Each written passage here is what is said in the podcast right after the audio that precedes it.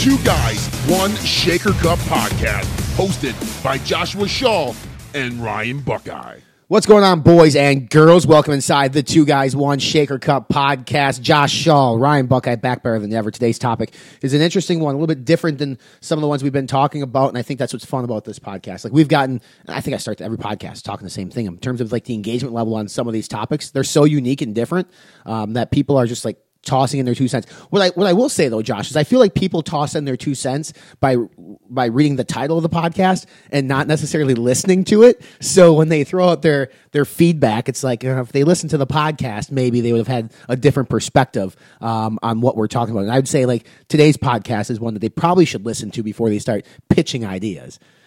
I agree. I mean, and this is something that I also kind of get with my personal channel.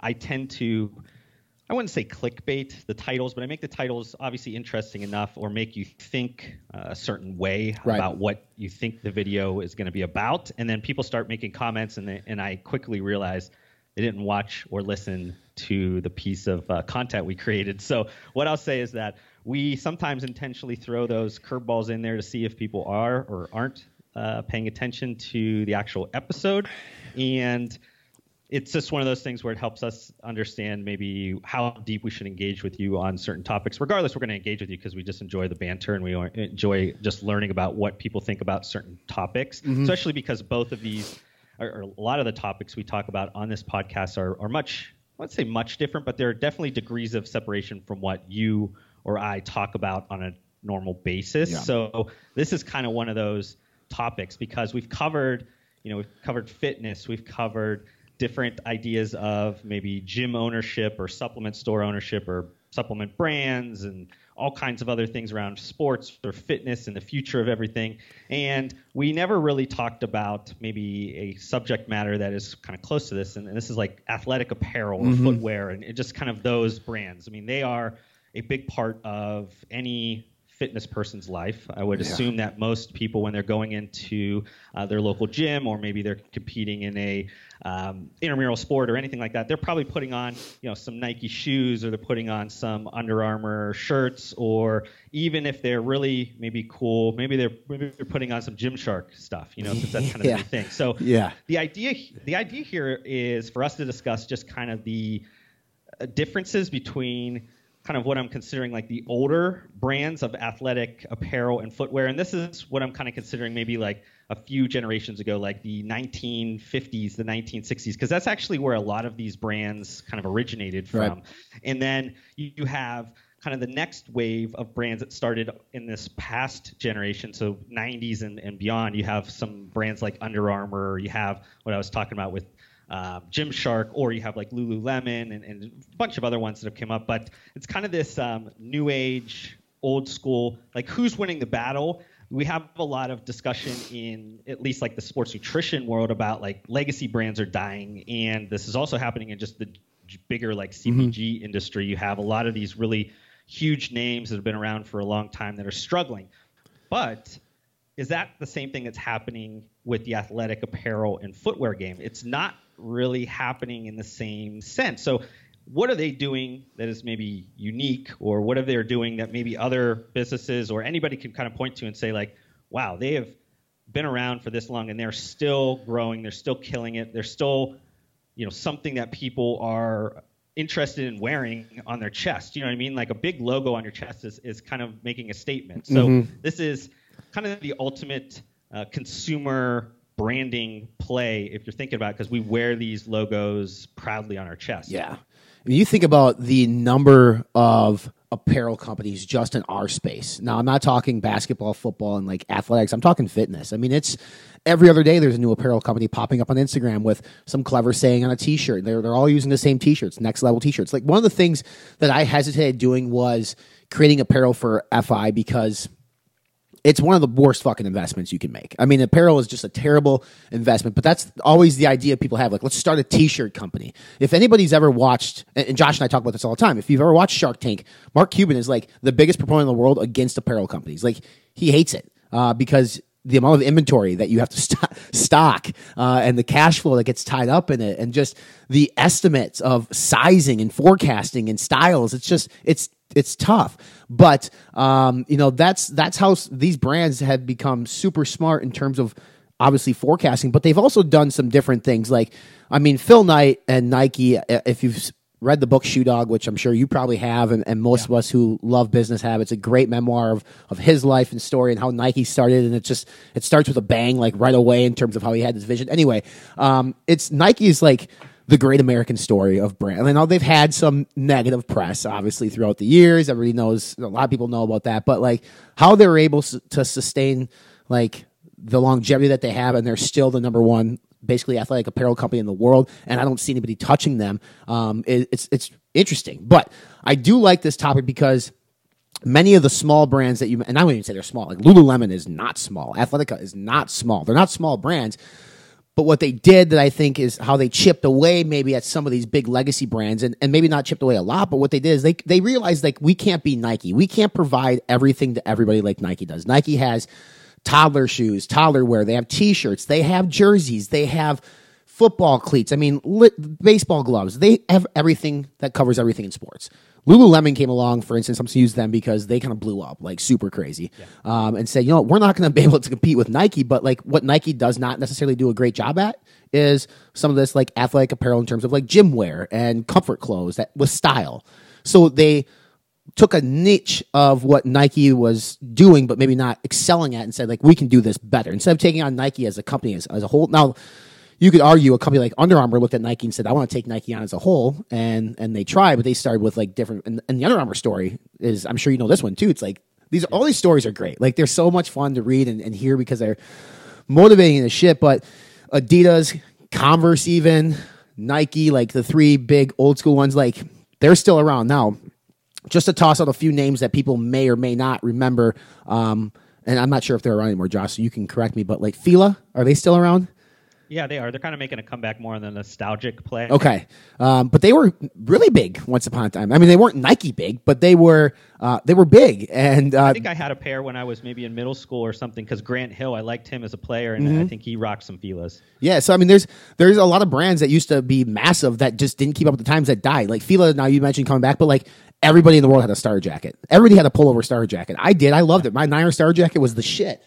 I don't even know if Star is in business anymore. I they, I'm sure they've gotten acquired, and I I think they're sold at Walmart at this point, so like they've totally lost that uh, like premium appeal that we had when we were kids. Yeah, I mean it's this is a fascinating topic because it's just like the generalized business. How do you keep up, keep up with the times and stay ahead of the curve? Because do you want to be and, and we've said this before, like if you're Nike, like you have a choice. Like, do you want to be Blockbuster? Do you want to be Netflix? Like, how do you adapt? But what's funny about Nike is like what sells the best for them. It seems like it's their their stuff from the 50s and 60s, like their Jordans, right? Their Air Jordans, these collectibles. We should have Dan on from Ghost. Like they, why do you spend so much money on Nike shoes? And it's one of the biggest obsessions in the world, Josh. Like people collecting Nike shoes. It is it's it's it's like a collector's item. It's a fashion statement. They're expensive, and it's they've created somehow this demand for this product based on limited edition or limited inventory that is just that keeps that buzz and sex appeal alive for Nike, making it a fucking cool company to be a part of. Yeah, I mean the shoes, the sneakers, especially uh, what Nike does. It's it's honestly it's art. It's it's you know it's something that is really appreciated by consumers, especially sneakerheads and people that are really into that kind of thing. And it just has such a cultural significance. Like everybody wants to collab with them. Everybody wants to make exclusive, you know, colorways or launches. And, and Nike's done a really good job at understanding distribution as a whole. I mean, they were really for a while just kind of putting it all out there, but now they realize let's control distribution a lot better. Let's control launches. Let's make things exclusive. Let's make it um, something that really the the biggest fans out there can invest in. A lot of times these things are are assets in the case like where people don't wear them, they put them away and then they resell them. There's huge like reseller marketplaces now that have made uh, you know billion dollar valuations off of the reselling of Nikes and, and Adidas sneakers, Ye- Yeezys, things like that. So it- it's kind of crazy this Yeezy, whole yeah. market that's kind of like started to happen. Um, one thing that I found like interesting when I was looking at kind of the new uh, versus old was you had most of the old brands that are focused on footwear. Like Mm-hmm. they do have a, a big piece of their business that's apparel as well. But you'll see that the younger brands, not a lot of them are playing around with footwear. They you can't. have Under or Under Armour that does, but I mean, you. I think you have a pair of Under Armours. I don't personally like them. I've tried a few of their pairs on. I just I don't like the styling of them. I don't like the fits. I don't like the um, the way that they feel on my feet. Like I just have never been a big fan of them. But if you look at like the old school brands, you have Nike, you have Adidas, you have Reebok, you have you know Puma or um, Converse or you know even like Vans or like Yeah. all these like they're all like shoe and, and footwear based. And then you have the newer brands that seem to be focused more on the niches of just the apparel part of it. And I I'm not sure if there's like this weird like OPEC agreement where like you can't get into uh, footwear, like the you know Yeah. the strong the strong arm in you, like you're not gonna it's, you're not gonna make it, Right. and that's why they they go after apparel. It's a little bit easier because maybe it's uh you know ch- cheaper investing kind of right off the bat. I don't know if you have to own some shoe factories or or anything like Mm-hmm. Yeah, that. I I know, know. like in Shoe Dog, like he talked about how he had all these kind of struggles with setting up contract manufacturing. Well, talk, like talk to assuming- talk to your boy Jack over at Bang and ask him how much it costs him to make those boots for the for free. I mean, he can tell you. I mean, is it is it very tough to get into the shoe business, Jack? If you're listening, is it tough to get into the shoe business? Because I don't know. Man, I, I you know what? I, I think I'm gonna shoot him a text and ask him how many Yeah. pairs they've sold because I, I'm actually quite curious to see Yeah. how many people actually bought those. I know they give them away a lot, but Yeah. curious to see how many actually ponied up some money for those shoes. But Yeah, but you know that was kind of one thing that I kind of noticed. What I mean, kind of to take this in a little bit of a, a different direction. Like, what would you consider your favorite athletic brand, and, and kind of like why do you pick that? I know you wear a lot of Under Armour Mm-hmm. and you like the Rock, but I don't know if that's your favorite apparel company. uh, it is actually. Um, I like the quality of the stuff actually quite a bit. I mean, for me, um, I'm also one of those guys who likes to go against the the grain and kind of be like abnormal to what's accepted. For instance, like growing up, my entire family were Packer fans because I grew up in Wisconsin. Like I didn't want to be what, like my family. So um, I see everybody wearing Nike kicks. It's like I want to be different. And obviously, The Rock obviously helped me make my choice. But um, I like the shorts. I like their their workout stuff. Um, I don't know if I was influenced by by marketing. Obviously, with The Rock, I definitely am. That's not to say I don't like Nike. I have a pair of like Nike Cortez. They're like cool shit. They're like white. They're they're stylish. So um, I don't. I wouldn't say like if I if you put a gun on my head and said which brand you gonna pick, it's gonna be Under Armour. Um, I mean, you're wearing an Under Armour zip up right now, right? Like it's. Uh, I think that they make. I, I got some really nice like polos, some dress stuff with Under Armour. I think that they kind of went into to, to even button up tees and stuff for the office space that's comfortable. So for me, it is Under Armour. Um, but I have no issues with Nike, no issues with Adidas. I just I just don't. I don't. I guess there is a there is a feeling when you wear these clothing, right? Like even in school, when I had a pair of Nikes growing up, like you felt cool because it's a status item, and, and for kids especially because. My God, you walk through the middle school with a pair of brand new Nikes on, and the kid next to you might have a pair of shoes from Walmart. There's nothing wrong with that, but like kids at that age understand, right? Like they understand, like Yeah. he's got Nikes, that's cool, and I'm wearing these like nineteen ninety nine dollar shoes from Walmart, like, and it's unfortunate, but like that's that carries on through adulthood. Like that shit starts in elementary school, and like your your your status symbol, and it carries on through adulthood. And when you put on a pair of Nikes or Under Armour, or one of these sort of quote unquote legacy slash prestigious brands, you just feel better about yourself wearing that type of stuff. That's why people buy fucking Louis Vuitton and like all these crazy crazy things like a Louis Vuitton purse for 10 grand. How is it any different than a, than a purse from Target for 40? It's it's really not other than the fact that it's leather, but it really does come down to stats. But sorry, long-winded uh, Under Armour is and I I, I do now I prim- primarily buy like the Project Rock stuff because I I like the sayings and I again like his cuts the material for me being like a bodybuilder and that being fitness sort of centric, it's my shit. What about you?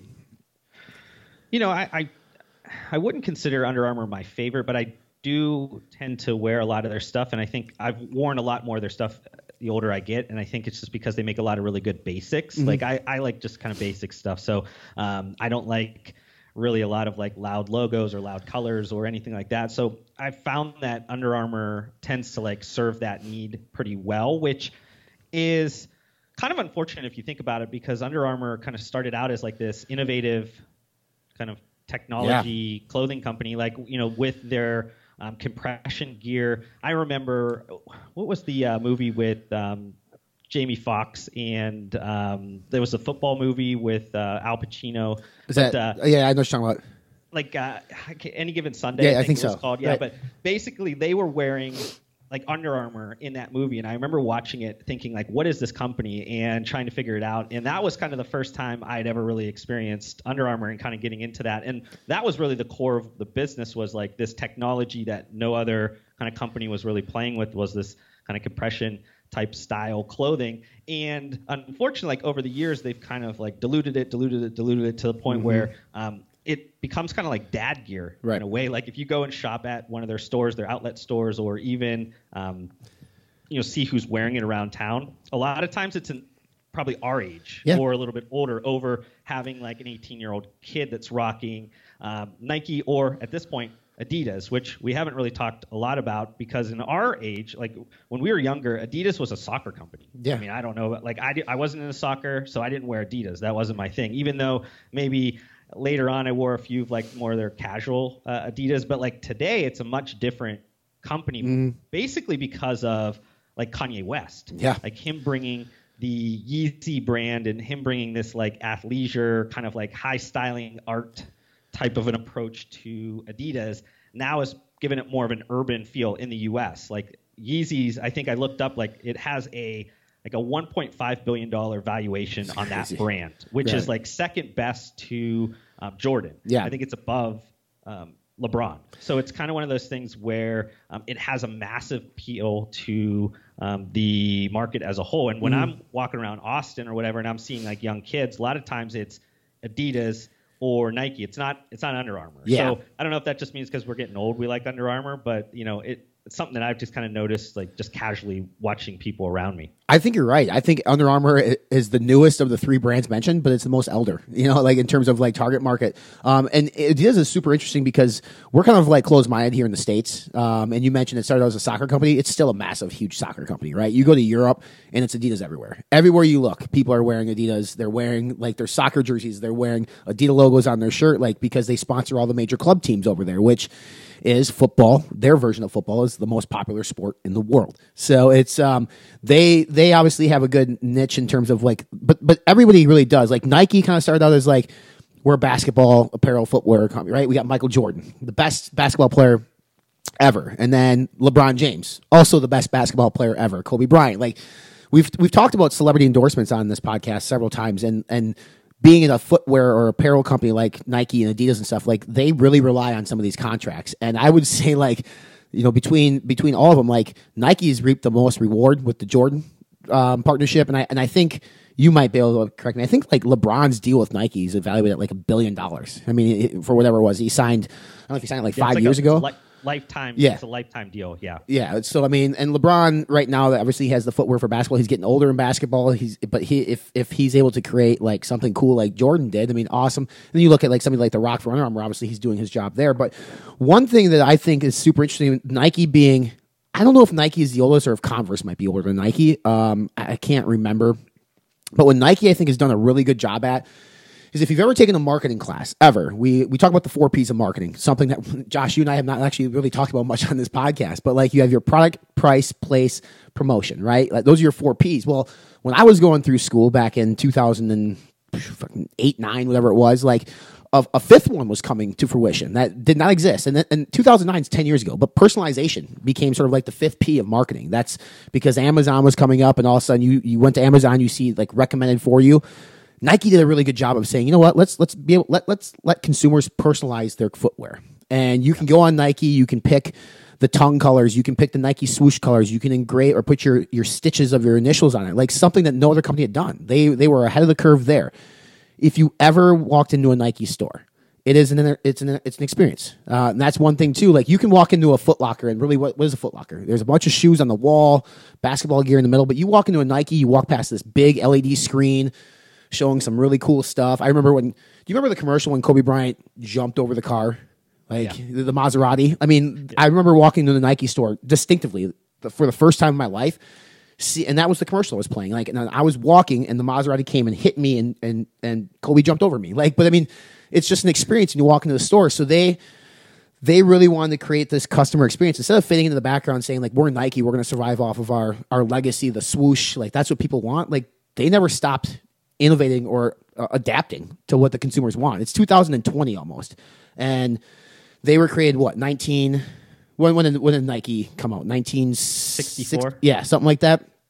I mean that's that's pretty good longevity in in, in, a, in an apparel slash footwear business, and I don't think they're going anywhere ever. Um, but I, I would just say like for as many times as they could have made the wrong decision just to sit back and relax, like some some brands do in our space in sports nutrition, they didn't. And there are still many startup brands that come out there that try to do things differently, but they take a lot of pages out of Nike's book because Nike is still like by far, in my opinion, like leading the way in terms of of making the biggest noise in the space. Um, and you have disruptors like Under Armour, where he's slinging this compression gear out of his trunk in Maryland, and now he's sponsoring the Maryland football team, and now people are understanding like Under Armour came out when I was in high school, and I remember it was really cool. Like we all wanted to wear it because it was like this u- unique uh, apparel company at that point. But now what's really cool is we didn't we haven't given a lot of time like these small little upstarts. And I'm not talking about Gymsharks and Vanquish in, in the fitness realm, but like you look in like the general population, like we mentioned Lululemon, for instance. I mean that that to me, uh, how quickly Lululemon made yoga pants cool, right? Like Yeah. before Lululemon, yoga pants were not a thing. Like they weren't being worn, and if they were being worn, people looked at them and be like, "What are you doing?" Now it's like that's what it is. Like women wear legging or whatever you want to call them everywhere, everywhere. So thank you, Lululemon. You have saved my life and Josh's life. You made it interesting. Uh, at the same time, shame on you, Lululemon. I've seen things I can never unsee. But I mean, for Lululemon to come into the market, into this apparel market, and make it acceptable, and, and basically make it make an apparel line a stakeholder in the women's wardrobe, like they have to have these leggings, is to me unbelievably remarkable. It's funny that you made that joke because actually the founder of Lululemon got into a ton of trouble, I think maybe 10 or, or so years ago, because he made a comment basically saying, like, just because you can fit into a pair of Lululemon doesn't mean you should wear a pair Right. of Lululemons. And he, like, kind of flipped out because the issue was that there was a I don't know if you remember this, but they had some black leggings that were like Mhm. Basically right? showing Yep. um, the girls, uh, you know, everything, and it was basically because the it was stretching too far that it was actually becoming like sheer, and people could kind of see through it transparently a little bit. And he basically made that off the cuff comment, not necessarily, you know, kind of bashing women that were a little bit bigger, basically saying like you're wearing the wrong sizes a lot of times. You don't really realize that because you can fit into them, that doesn't mean you actually should be wearing them or should be wearing that size. So it's funny that you made that particular joke because he got into a ton, Yeah. ton of trouble um, with that. I don't think he's actually the CEO anymore, but he's. Um, but it, it- there's an actually there's a really good episode on um, the podcast, um, like how I built this, like an NPR podcast about Lululemon, which is is, is pretty good. But you mentioned a few things like with Nike that I found interesting that um, Lululemon's kind of taken some some good things from, and you said around like. Nike's use of their stores, like, and they've done a really good job lately about also building some new like experiential, uh, kind of like design forward type of stores where like you can actually go in there and, and like you said, personalize or customize things. You can actually be a part of the process when you're putting together shirts or um, shoes or anything like that, which is extremely great. I mean, I think that Nike is going to probably scale that out to other cities. I think they're only maybe in, in New York City or LA or, or maybe in China or something like that. So it's not everywhere at this point. But uh, Lululemon, what I found most interesting, what I've always loved about their locations is that they've used their locations as kind of like a community hub for the kind of people that in which they're trying to attract. So like yoga or um, you know maybe some of the other kind of like uh, barre uh, type classes or things like that where they actually host events um, on the weekends. They have things where people come into the store they get some special discounts or whatever but they're using it more in like an experiential way. The store isn't just these four walls. It's also a place where people meet and engage and they get to know each other and they get to share commonalities. And that's why a lot of people love lululemon because they're more than just this physical piece of apparel that you put on. You actually get a feeling when you put it on, you're a part of something a little bit more than just um, that logo that's Right. on, on that back. So I found that kind of interesting uh, about Lululemon that they've they've been able to utilize their stores in a really strong way. I think when I looked at like their previous uh, quarterly, they're actually still opening stores, which in a retail world at this point, like that's kind of weird. Where you know everybody's trying to close stores or optimize their stores, where they're saying there's a ton more opportunity for us to get more business by doing this Yeah. because we found a way to utilize our stores uh, more in a more unique way than anybody else. What's interesting about Lululemon too, because my wife shops there, it's it's always busy. It's always busy when you walk into Lululemon. Like there are lines at the counter. Sizes are c- continually sold out. Uh, they, I don't know. I mean, it's they have a lot of inventory for sure. But I mean, my personal take on Lululemon is I don't think it's that good of quality. Like I don't think it's great quality, but I think that they have done. And, and maybe I'm wrong. I mean, but like just f- from feeling some of the stuff for men's, I'm like, I would not pay 120 bucks for this. It, Yeah. To me, it doesn't make sense. But they have done a really good job of branding themselves, and they also do like a no hassle, no bull- no questions asked, like free returns, exchanges, like you mentioned before that whole thing with the leggings being see through. Like Under Armour after that whole thing, or Under Armour, Lululemon after that whole thing said like bring it back, we'll exchange it for free. Or if you get like a snag in these things, we'll, we'll exchange it for free. Um, so they do a really good job of customer service and branding. And you mentioned too, like on weekends, Sunday mornings before they open their stores at 10 a.m. at 8 o'clock, what they'll do is they'll, they'll everything's on wheels. They'll move them to the side and they actually have yoga classes in there um, for for the community to come. And what's going to happen when you do a yoga class at Lululemon? You're going to walk out buying something. You're going to leave when that store opens. You're going to buy something, whether it's a new yoga mat, headband, whatever. Uh, for me, like I own two things from Lululemon. They're both headbands, um, just just for sweat purposes. But like I don't fit well in their clothing because I'm a fucking beast, Josh. Of course, they don't fit me. But but um, I can see the appeal, especially for women. But what's interesting is like we talk a lot about Lululemon being women centric, and they are. There are a lot of men that shop at Lululemon, and and more so now than I've ever seen. And I think it's because they themselves have expanded their apparel footprint. Right when they started, they were leggings, sports bras, primarily women apparel. But now they have like khaki pants and button down shirts and all these things for men in the office. Again, I don't fit in them, but they're nice. They're I can see like for us and millennials, we don't like wearing the traditional J.C. Penney dress pants or or whatever people buy their Men's Wearhouse dress pants. Like if we can wear Under Armour or a Lululemon, some brand name that we're familiar with and they're comfortable, we're gonna wear those over traditional dress pants. So they recognize that, and Under Armour has too, and started creating apparel for the office goer um, and more and more people are are are wearing it, and it's um it's it's very it's cool. It's refreshing to see these brands be able to come up and survive and, and take on the behemoths. But again, there's enough money to go around that they're not necessarily like killing Nike's earnings, but it's cool to see them sort of survive and thrive, especially in a retail market that is struggling. And Lululemon's out there, like you mentioned, opening new stores. That is unheard of. Yeah, the athleisure movement that you're kind of talking about is kind of an extension of a lot of what consumers are, are trying to accomplish today, and that's around like getting some functionality around every aspect of their lives, and, and clothing is one of them. If they are going to go and, like you said, go to J.C. Penney and buy a, a basic cotton pair of pants that doesn't uh, provide them any benefit outside of the intent in which you're using it. If you're going to church or going to a wedding and that's it like what happens when all of a sudden you have a packed day and you had to go to a meeting but then you uh, also might have to go to the golf course or might have to go somewhere where like you you definitely don't want to go and golf in something that maybe doesn't have some stretch in it or breathability or whatever. So then they've been able to mash these things together saying we're going to take some elements from what you utilize and want in your workout gear but also kind of put it in a more um, casual, conventional cuts and, and different ideas where then you could wear this at the office, you could wear this whatever. And for somebody like you or I or anybody that's kind of listening to this that you know spends time in the gym,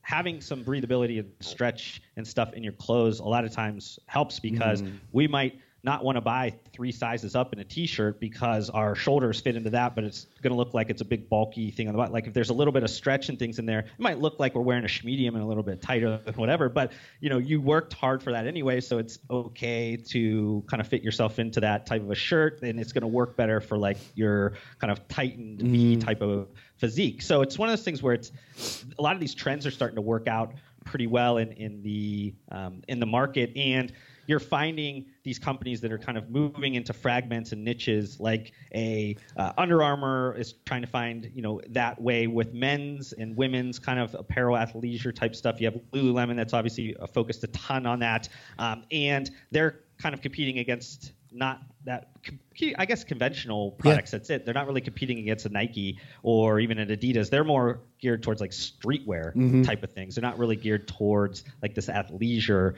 type of a thing. Even though I think they have a ton of stuff that maybe would be considered athleisure if we're looking at this from like an analyst perspective. But like I always kind of think about that kind of stuff more in like a streetwear Right. type of a, a, a look to it.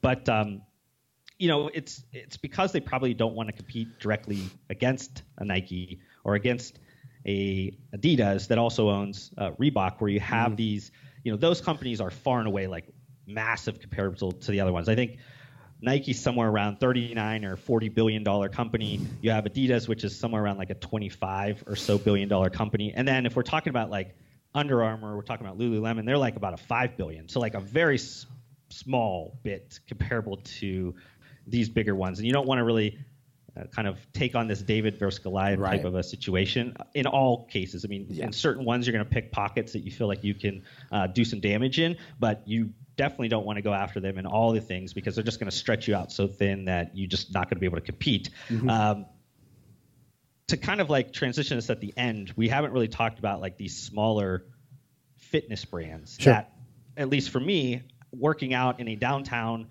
uh, Gold's Gym in a very hipster city of Austin, Texas, like you start, you see these people wearing these clothing brands, and one that I see a ton is Gymshark. Yeah. And I also see like Alpha, Alphalete as well, Alphalete, but I yep. think that's also because of like locality, Austin and where they're at in Houston. Maybe Right. there's the connection that's a little bit closer, but definitely I see a ton of people wearing Gymshark. Do you see the same thing where you're at, or is this something that's maybe just Yes and no. thing in Austin? Primarily with women. Uh, primarily with women who compete up by me. Your traditional gym goer that goes maybe to an LA Fitness, no. But like my gym that I go to, a lot of competitors are there. Um, they are wearing a lot of Gymshark, and I think it's to me it makes complete sense because they leverage Instagram to. If you think about the fitness community, like we live on IG, like we we do everything for the gram, right? Like we go to the gym, we take a picture to prove that we're at the gym. We're taking. I, I mean, listen, I'm speaking about myself, taking selfies. Like this is what we do in fitness. Like everything is a visual. This is a visual business, and Gymshark. Uh, i i'm not sure who owns it. Is Steve Cook like an investor in it or something? Um, I don't. I don't think at all. I mean, like that's actually we talked about stories. That's Mm-hmm. actually a pretty interesting story. So Ben Francis is the guy that started. He started when he was 19 years old. Sure. Um, so he was um, he was early into this kind of thing, and it actually I think it's only started in like 2012. So this is a seven year old brand. He's only still in his mid um, 20s at this point, but it started in the UK. Um, but it has grown like massively. You said because of Instagram, uh, just because it's had this like cool culture, cool effect that's just kind of like brought it through with Instagram, where it's kind of like a follower mentality on Instagram. Like if you see your favorite um, influencers, you know Steve Cook or or a bikini girl or whatever wearing their tights or wearing their shorts or shirts or whatever, then you go and try it. And then they've been able to back it up with some pretty good clothing design and quality that people were like, okay, well, it was great. You know, Steve Cook made me buy this pair of shorts, and shorts are actually pretty nice. I'm gonna buy some more. I'm gonna buy some more. So they've been able to like get uh, people into the funnel, but also be able to keep them in there because they've they've provided them both like a brand that people are interested in, and also just quality of product Yeah. uh, that they're around. Now, we're talking about this brand. It's obviously much smaller than the other ones we've talked about. I think I looked up and tried to. they- They're obviously a private company, Yep. so I can't really understand. But I looked up some different articles on what size they are, and it said they were about like 165 million dollars in 2018, and I think they've been doubling sales year over year. So like maybe they're going to be three or four hundred million dollars this year, which is a a really big accomplishment by you know a 19 year old kid starting this in 2012. It's not like this is you know a seasoned entrepreneur. This was just a hungry young kid that saw some trends and took advantage of it. Yeah, it's it's impressive. I'm not a big Jim Gymshark fan personally, like, but I mean, I, I as a as a business, like, I'm a, I'm a fan of the story and like a fan of the the growth. Like, what they do and they do a really good job at with the Instagram is like.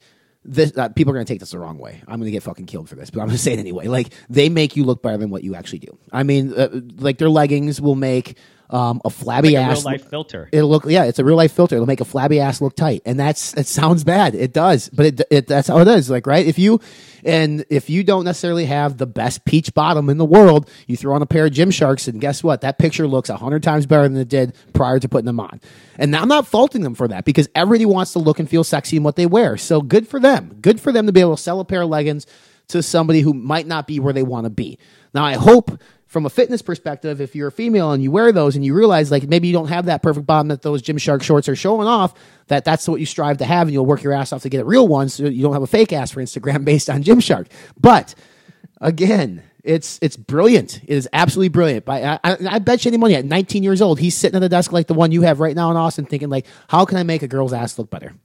I'm not, I'm not even kidding. Like that could be a premise of like, how do you make somebody look better than what they actually are? And he did it.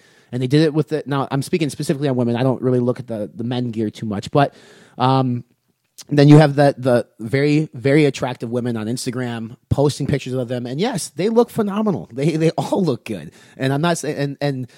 And, and people see that and they're like, I want to look like that, right? And then they try it and they like it. The quality's not bad, and they continue to buy it. And now they're in the funnel, and now they're on the email campaigns, and they're buying something every three to four weeks.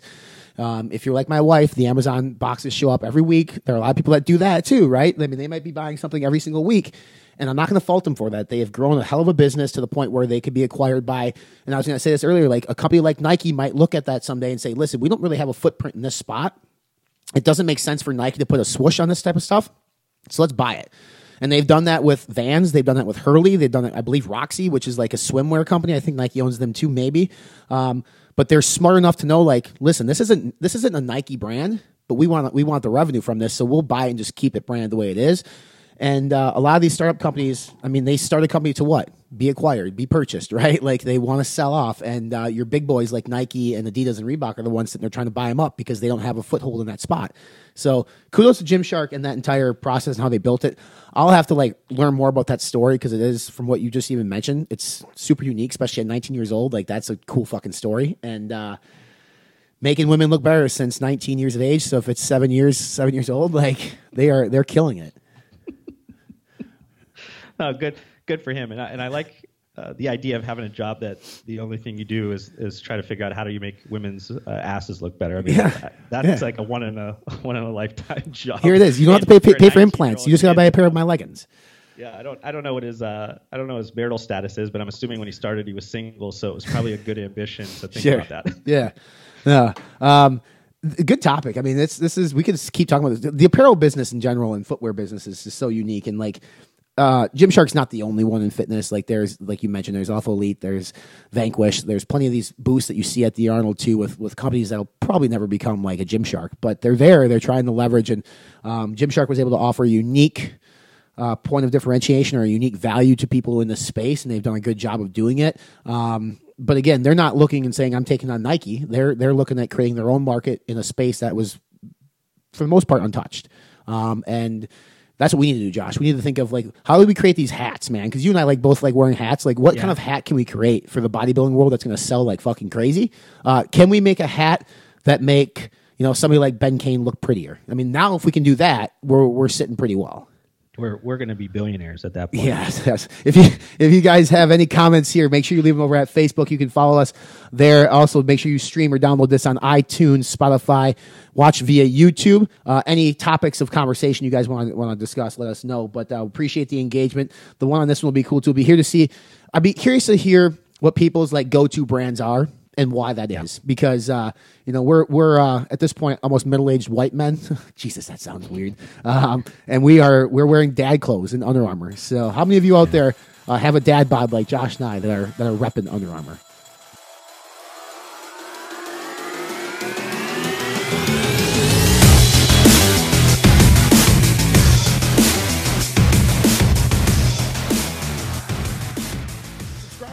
Podcast. We're on iTunes, Spotify, Podbean, Stitcher, YouTube, Google Podcast, and more. Follow us along on our social media channels. We're on Facebook, Two Guys, One Cup, Instagram, and Twitter.